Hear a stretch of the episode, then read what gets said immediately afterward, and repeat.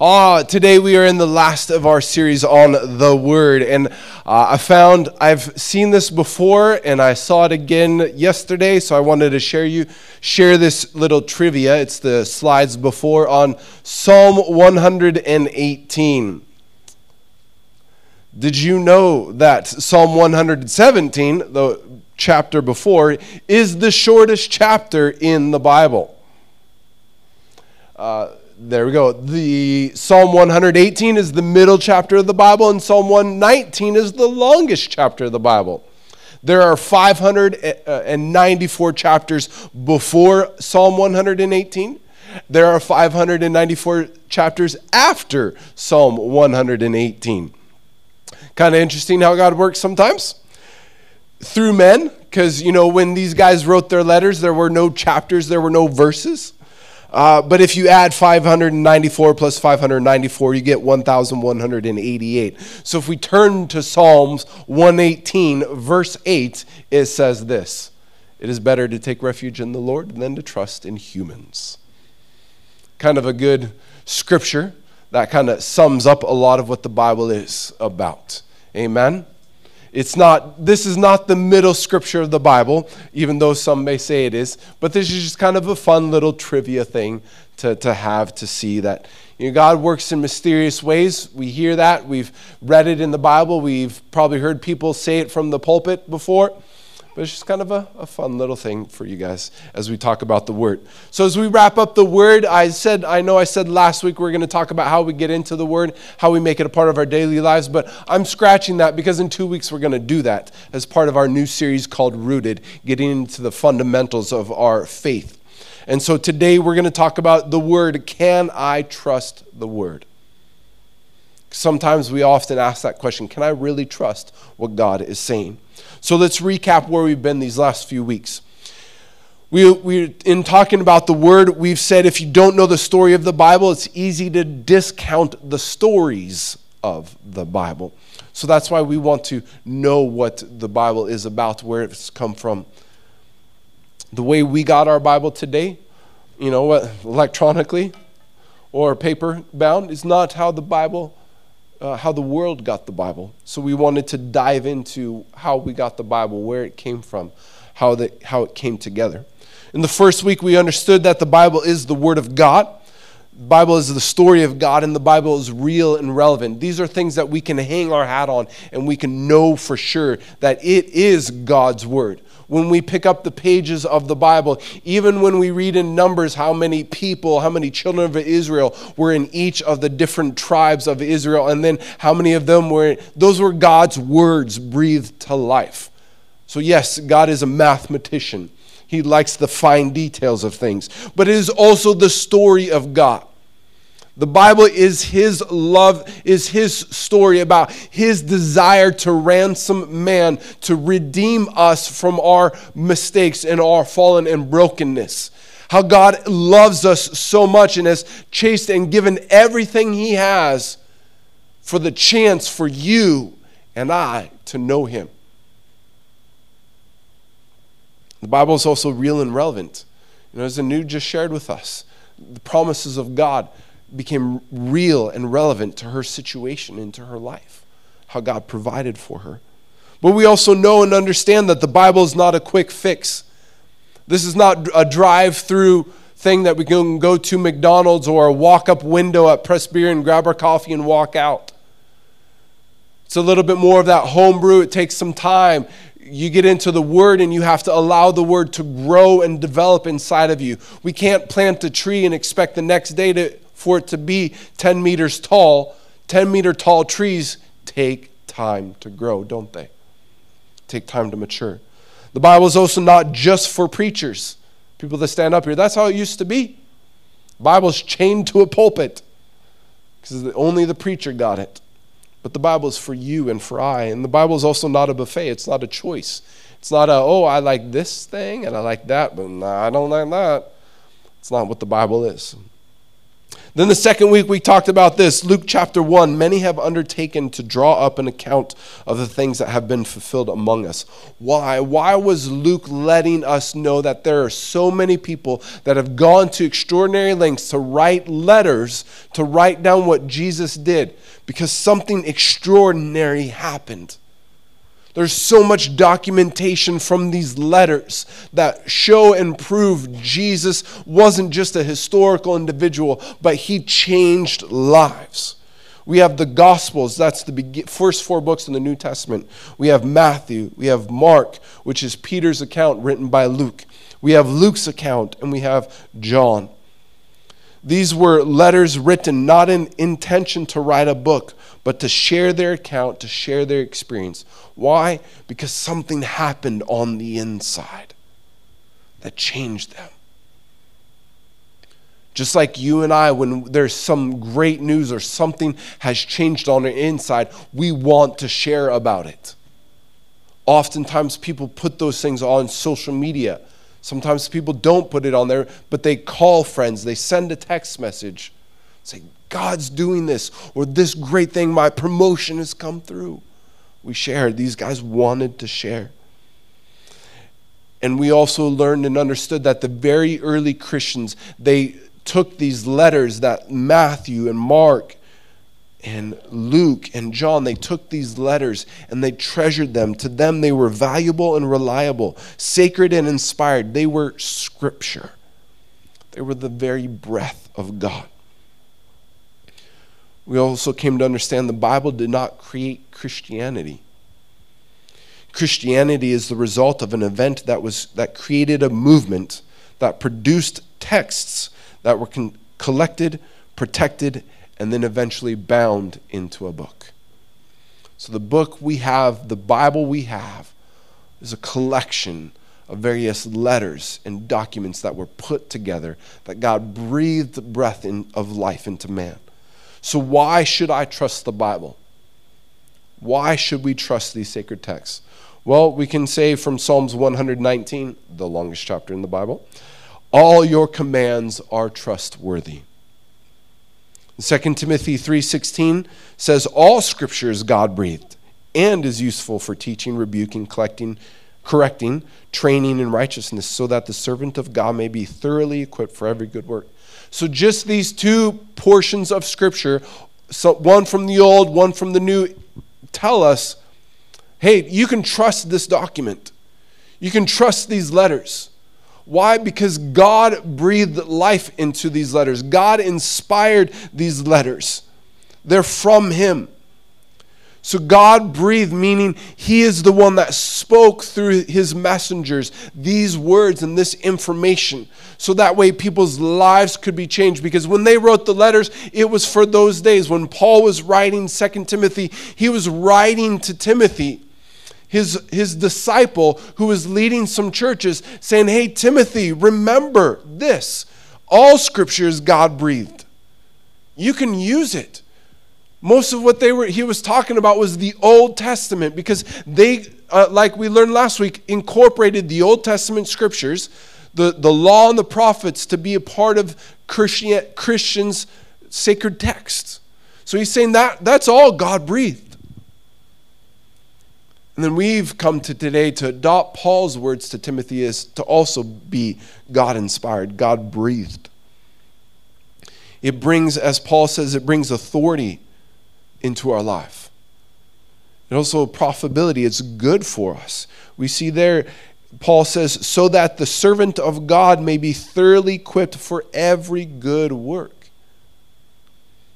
His words, the Bible, can produce good through us and in us. The Bible gives us life and is to bless us so we can be a blessing. Oftentimes, here with humanity, you see that people are looking for a story or looking for something to give them meaning and reason and purpose and direction in life. Whether it's we are we dive into the comics and we like living life vicariously through uh, comics. We have those big conventions, Comic Con, people dressing up as different characters. Or whether we give our life to sports and we follow sports very uh, religiously and we are all about watching what is going on and we memorize stats. Or maybe we're into nature or holistic healing. There's all kinds of things that we as individuals pour ourselves into because we're looking for a sense of purpose and a sense of meaning, a sense of direction, something that would guide us through. The Bible is not an instruction manual, though. The Bible is not a listing of heroes to, mo- to model ourselves after. It's not a get rich quick scheme but it is God's intentional pursuit of who we, of humanity, because He created us and wants to be with us.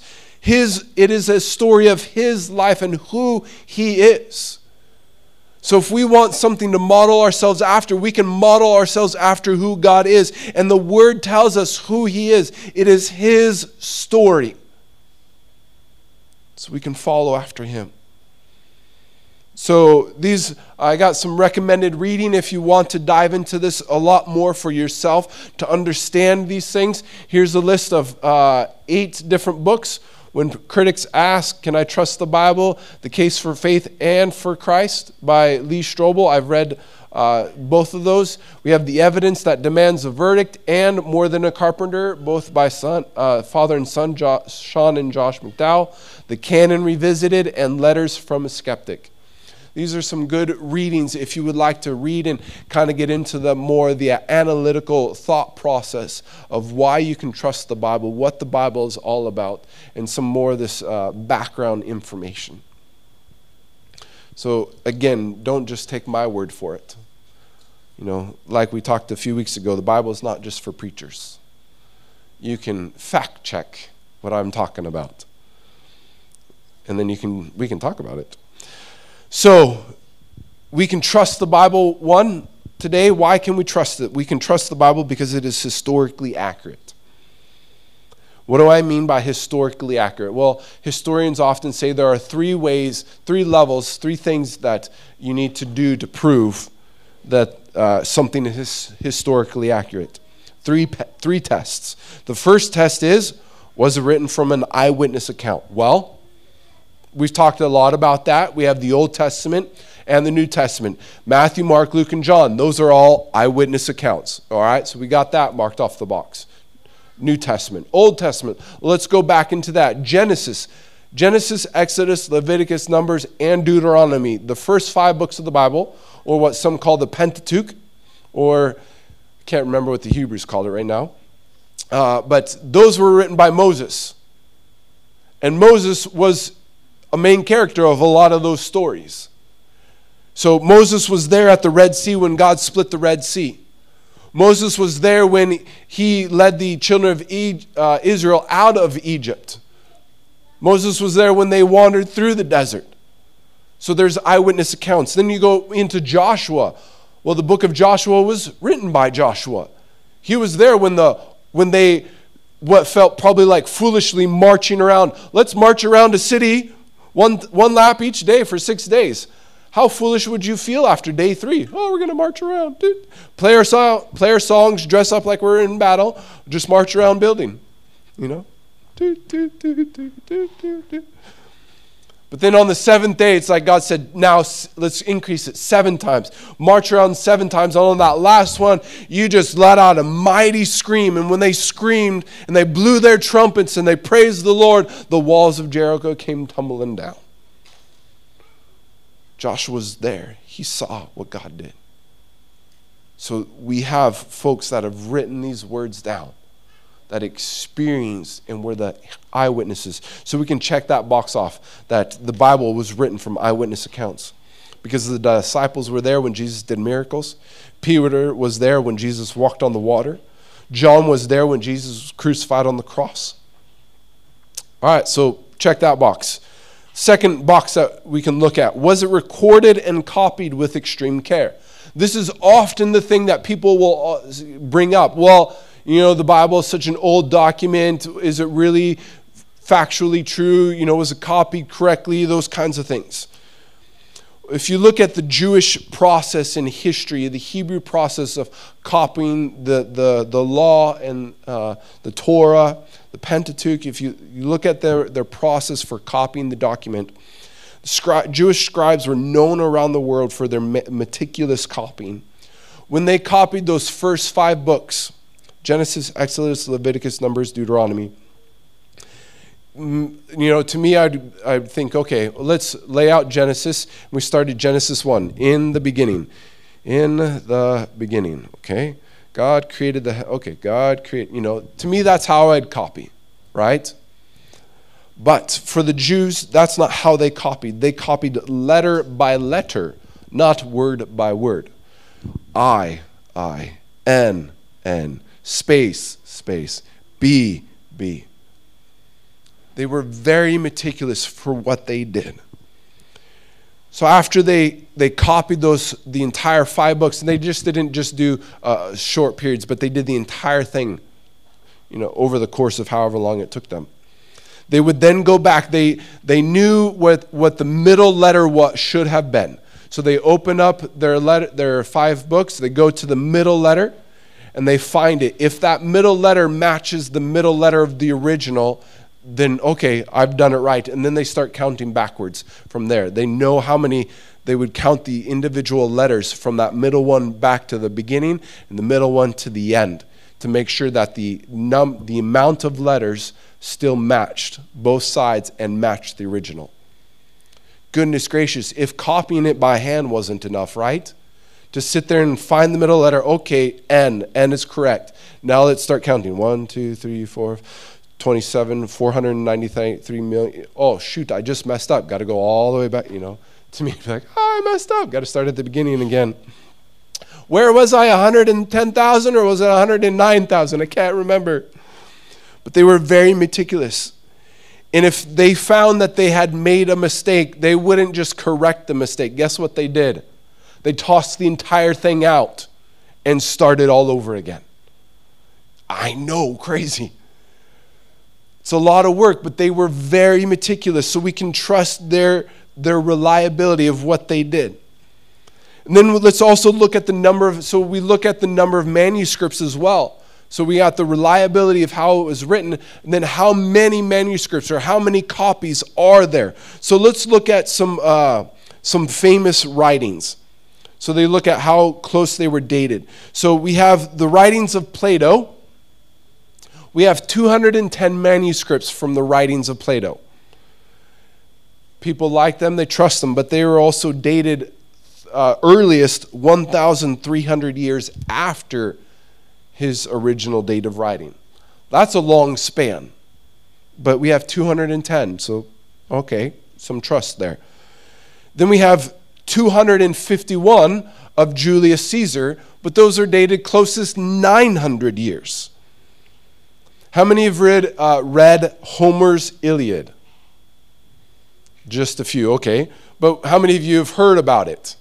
All right, we've heard about it. There are 1,751 copies or manuscripts of, the, of Homer's Iliad, but the closest one is only 500 years to the original. So now let's move to the Bible. With the Bible, the New Testament, just speaking New Testament, there are 5,700 copies of the New Testament, with the closest dating less than 100 years from the original date. We have all these other works that are part of secular society, but yet, and we say we trust, but yet the Bible, based on faith, how can we trust it? So that's only in Greek, though. But if we go take all the other languages, all the other translations, as we would want to call them, there are over 24,000 copies of the New Testament alone. Can we trust what we have in our Bible? Can we trust what we read on our screens? I would say yes, because it was meticulously copied. So that's the New Testament. What about, what about the Old Testament? Well, we have the Dead Sea Scrolls. So from 19, up until 1947, the oldest copy of the, New, of the Old Testament was 900 years after Jesus had died. Okay, so 900 AD was the oldest copy of the, New, the Old Testament. But then in 1948, some shepherds eh, near the Dead Sea found what we now call the Dead Sea Scrolls. In a cave, in some jars, were some scrolls that had been saved, that when they reviewed them were, were copies of the Old Testament. And they meticulously went through, they were dated um, 100 years before Jesus was born. So there's a thousand year gap between what they had originally and now these Dead Sea Scrolls. And guess what? It was 99.5% correct, accurate. Want to know what the 0.5% was? Yes, spelling errors and word choices. Spelling errors and word choices were all that was different in the thousand year span. Is there some reliability to the, the amount of extreme care that went into copying these things? Yes, there was. So for me, I don't know about for you, but for me, I'm going to check that box. It was copied pretty well. Number three, does it have archaeological confirmation? Well, let's look at some of these things from the New Testament. We have the theater in Athens where Paul preached. It's there, they found it. They found the pool of Siloam where the, the beggar was healed. In the New Testament, we have Herod's temple. In the, the book of Acts talks a lot about various places, countries, and cities. All 39 countries, all 54 cities, and all nine islands that are mentioned in the book of Acts have been found and documented and verified. So, does it have archaeological confirmation? Yeah, it sure does. There's a lot of things that archaeology is confirming about the Bible. There's this quote from William Albright. Did I get it up there? I thought so. Says this, he said this There can be no doubt that archaeology has confirmed the substantial history of the Old Testament tradition there have been over 25,000 archaeological discoveries that substantiate the validity of Scripture. Over 25,000 discoveries. So, was the Bible written from eyewitness account? Yes. Was it uh, recorded and copied with extreme care? Yes. And does archaeology back it up? It sure does. So that those three indicators help us understand that the Bible is historically accurate. So now we go on to okay, the Bible's historically accurate. Is the Bible scientifically accurate? This is my wife's favorite area. Science. She loves science. Well, for us, all right, the Bible was written thousands of years ago, right? These letters and documents compiled for thousands of years and they've sat unchanged. Yes? Can we all agree? They've been unchanged for quite some time. So is has the Bible cha- does has science changed around us? It sure has. Just the other week, the United States came out with a new health and nutrition food pyramid that says Lucky Charms. Anybody know what Lucky Charms is? All right. Who doesn't know what Lucky Charms is? A breakfast cereal that has like little uh, whole, whole wheat things. They look like little letters. And then they also have marshmallows, little tiny marshmallows. Crunchy. Well, if you leave them in the milk, too, they get soggy. but they, the, this new, new way to understand nutrition has said Lucky Charms, a sugary breakfast cereal, has more nutrition than a steak. That's what a lot of people are saying. Oh, wow. Okay. I'm still going to eat my steak. Sorry, Kian. Kian's like, Lucky Charms, here I come. a few other people, amen. Like my steak and my barbecue sauce. But science, science changes. Because, why? Because we're learning new things every single day. Our ability to understand is growing and expanding. There, these food pyramids, we used to, at least in the United States, I don't know here in Sweden, we started out with four main food groups milk, bread, fruit, milk, bread, meat, and fruits and vegetables. Those I remember in school, I learned about the four food groups, and then it became this pyramid of stuff. Why? Because science changes. We learn it and understand how nutrition affects our bodies. I feel healthier eating food here in Sweden than I do in the United States. Why? Because Sweden says let's not have preservatives. US says what is preservative? We're preserving our bodies. We're, we're Egyptian. We're mummifying ourselves early in the process, right? You also uh, you can hear that uh, medical students are told hey just be aware the science that you're learning now by the time you graduate your program could significantly change or even change just a little bit. Why? Because we're learning new things about the human body every single day. We talked uh, a few weeks ago about how the Bible has science in it, neurology, how the pathways in our brains are, can be rechanged and reformatted and fixed that's Romans 12, too. We talked about that. The Bible, even for an entirely, as you would say, an old document, is way ahead of the game. Our science changes, yet the Bible hasn't. Isaiah, 20, uh, Isaiah 40, 22 talks about how the earth is a sphere, it is a round, it is a globe. What did we used to believe about the earth? I was flat. Now, I know there are some people that still believe the earth is flat. My Bible says it is round. Then we talk about, all right, let's count the stars in the sky.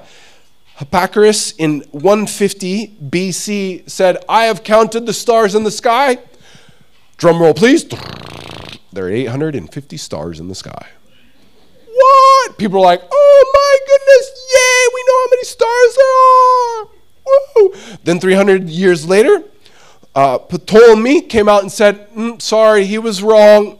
I have recounted the stars because I have recounted the votes, and there are 1,022 stars in the sky. Yay, we have more stars in the sky! Woohoo! Guess how many stars scientists think we have now?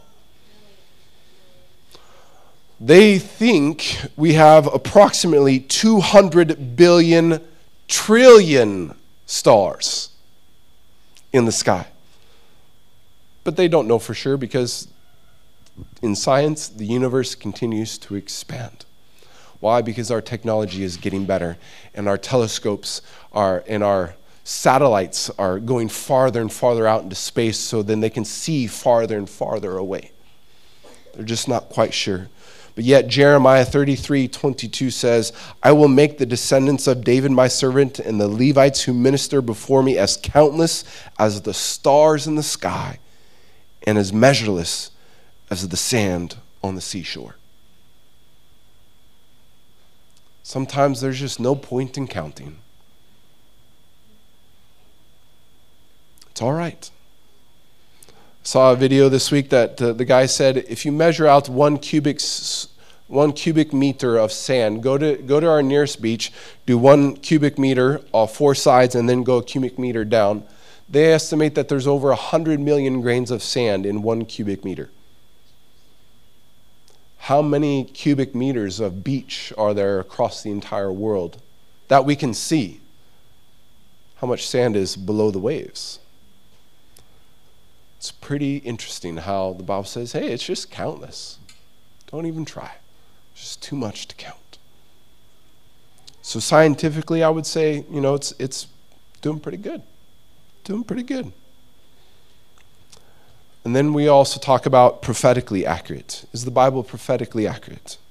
Meaning the future predictions that they say, did they come true?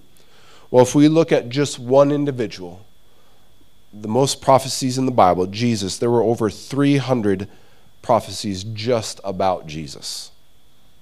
And all 300 came to be. And they weren't just vague. He shall be a great man. He shall be a man. He shall have a beard. He shall have dark hair. He will be really nice. You know, There weren't those th- kind of things. The Bible says he would be born in Bethlehem. And then he will have to escape and go to Egypt. Oh, also. So just those two alone, you can't really, like, hey, Angela, let's have a baby. Let's go to Bethlehem and have this baby born in Bethlehem, and then let's run away to Egypt. You know, those, that would be difficult to do. And then let's set up Jesus to, to ride on a donkey into Jerusalem before he dies. That was a prediction, that was a prophetic word. But then, a thousand years before Jesus was ever born, the Old Testament, there's a prophecy that Jesus would die by hanging on a cross, or what we call crucifixion. Crucifixion hadn't even been invented then. Yet Jesus died on a cross to fulfill the prophecy. There's this scientist, this gentleman, uh, statistician named Peter Stoner. His life work was to study the probability of things. And he said, let's, let's study the probability of these prophecies in the Bible if they were to come true. So he gathered a hundred, uh, just of Jesus, he gathered a hundred of his colleagues together and they started figuring things out. So they said, if eight of these things came true, there's a 1 in 10 to the 17th power chance that it would happen. So I wrote this number down. That is 1 in 100 quadrillion. You know, there's a better chance for all of us to go right now down to Pressbyrån, buy some a lottery ticket to win the lottery than just him saying eight things that were prophesied about Jesus coming true.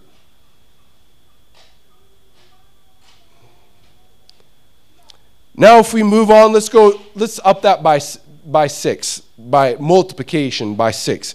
So if 48 came true, you have one in, in 10 to the 157th power. I don't know what that number is. Just so you know. That's a lot of zeros. That's not even figuring out how all 300 coming true about Jesus but statistically, the probability of, of just 48 things coming true about Jesus is a staggering number. Yet we know all 300 came true about Jesus. Norman Geisler said this If an omniscient God exists who knows the future, then pred- predictive prophecy is possible. And if the Bible contains such predictions, then they are a sign of its divine origin. 300 things about one individual that should really open our eyes to say there's got to be a little more to this life than just I, I'm born, I die, I'm buried. There's got to be something, and it wasn't just one individual that wrote down 300 things. Hundreds and, of years, thousands of years spanned between these various prophetic predictions about who Jesus was and what he was going to be. We can put our trust in this document or the document we have on our phones. Why? Because Jesus is who the Bible said he was going to be. 2 Peter 1:21 says for prophecy never had its origin in the human will but prophets though human spoke from God as they were carried along by the Holy Spirit. These ordinary men and women had a capability to say something. Why? Because they were carried along by the Holy Spirit. Guess what, believer? Guess what, follower of Jesus? When you said yes to Jesus in your life, you also said yes to the Holy Spirit coming inside of you. You have this great ability and power within you that God is wanting to unlock. Why? Because the Bible says the power is yours. You follow me, you have what I had and more. Jesus said there's so many other things that you that I've done that you can do also and greater. We've read, we read in Matthew, Mark, Luke, and John about Jesus healing the sick and saying money's going to appear in the mouth of fish and raising multiple people from the dead, casting out the demons, taking bread and a fish and making it feed 5,000 plus people. Imagine that. Your school breaks down when you're at work, Monterey. The, the kitchen goes kaput. You bring your lunch and say, In Jesus' name, I bless this food. And it feeds all 1,500 staff and students at your school. That's not out of the realm of possibility for any of us. We could walk into our workplace, the kitchen could go kaput, all of our food could go bad, but yet we have our lunch we could pray over it and our lunch can multiply. Why? Because there were over there were 300 predictions that came true about Jesus. And if Jesus said we had this power, we have this ability, it's not for our glory, it's not for our vain conceit, but it's for his glory that the people that we encounter would come to know him. Just like Peter and Paul were just minding their own business, having their own little side conversation, and the guy said, Please stop. I need something. You got some money. Help me out. And they turn to him and say, Silver and gold I do not have, but what I do have, I give to you. In the name of Jesus of Nazareth, rise up and walk. Imagine feeling that prompting. You're walking through the subway one day and you see someone that's just sitting there trying to hobble onto the train. They say, Please help me, please help me. And God prompts in your spirit, help that individual by speaking healing over them. You know what, sir? You know what, ma'am? I can help you to the train, but, but I, I, I know somebody that loves you and wants you to understand that love. In the name of Jesus, I say, walk to the train. And they start walking and they feel there's no more pain. This is what our Bible says. This is what we can have. So, can you trust it? I trust it. Because we have those human elements of this uh, historically accurate, scientifically accurate, prophetically accurate. So, what story are you going to build your life around? God's the main character. The main character always comes through, always provides.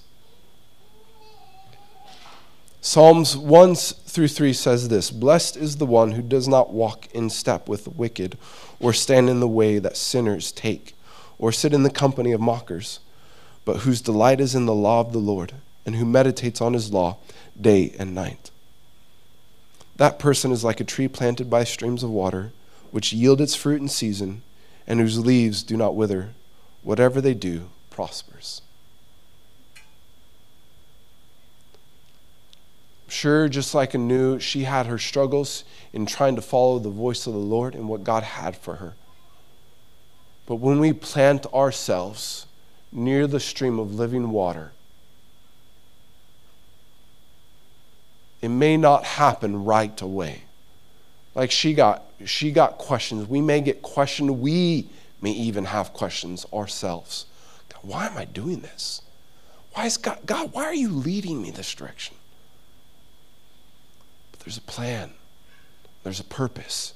And as we plant ourselves with God, we are like that tree that is that sh- tree that is by the stream of living water.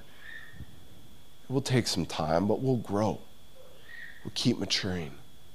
Church, that's why this verse right here is why we took these few weeks to get into the word, not just to just to talk about the stories of the word, but to talk about the story of the word. So you could understand, okay, this is what the Bible is. This is where some uh, where it came from for the most part. This is the big picture. It can help me grow my faith and understand, okay, there is a foundation, a solid, legitimate foundation that I can put my faith on. My faith rests on a human solid foundation because of the scales of measure that we have, because that's what humanity says. But we ultimately then say, okay, so my faith, my belief in following Jesus has firm foundation. Lord, help me to be like that tree planted by the stream of living water, that you are constantly bringing nutrients, refreshing my soul, that in due season, when it is time, when I'm ready, you will produce fruit for me. Meaning, those that are around you are going to benefit from your life. They're going to benefit from your hard work. They're going to benefit from your struggle to push up like the trees, to branch out to gather the sun in, to get the roots dug deep, to get the nutrients, to deal with the storms coming. That's why we dig our roots deep. Others are going to benefit from you. Your ability to dig into God is not just so you can have a great life, it's so that your circle around you, people are going to eat the fruit of your life and your labor because you love God and you've put yourself inside of Him. You've connected and stayed with Him. Yes, it's not going to be easy. Jesus said following Him is not for the faint of heart. Jesus asked different people to give up different things to follow Him. Some chose it, some didn't. But we got to make a choice. But I, first of all, in knowing that choice, I want you to understand the Bible isn't just the Bible.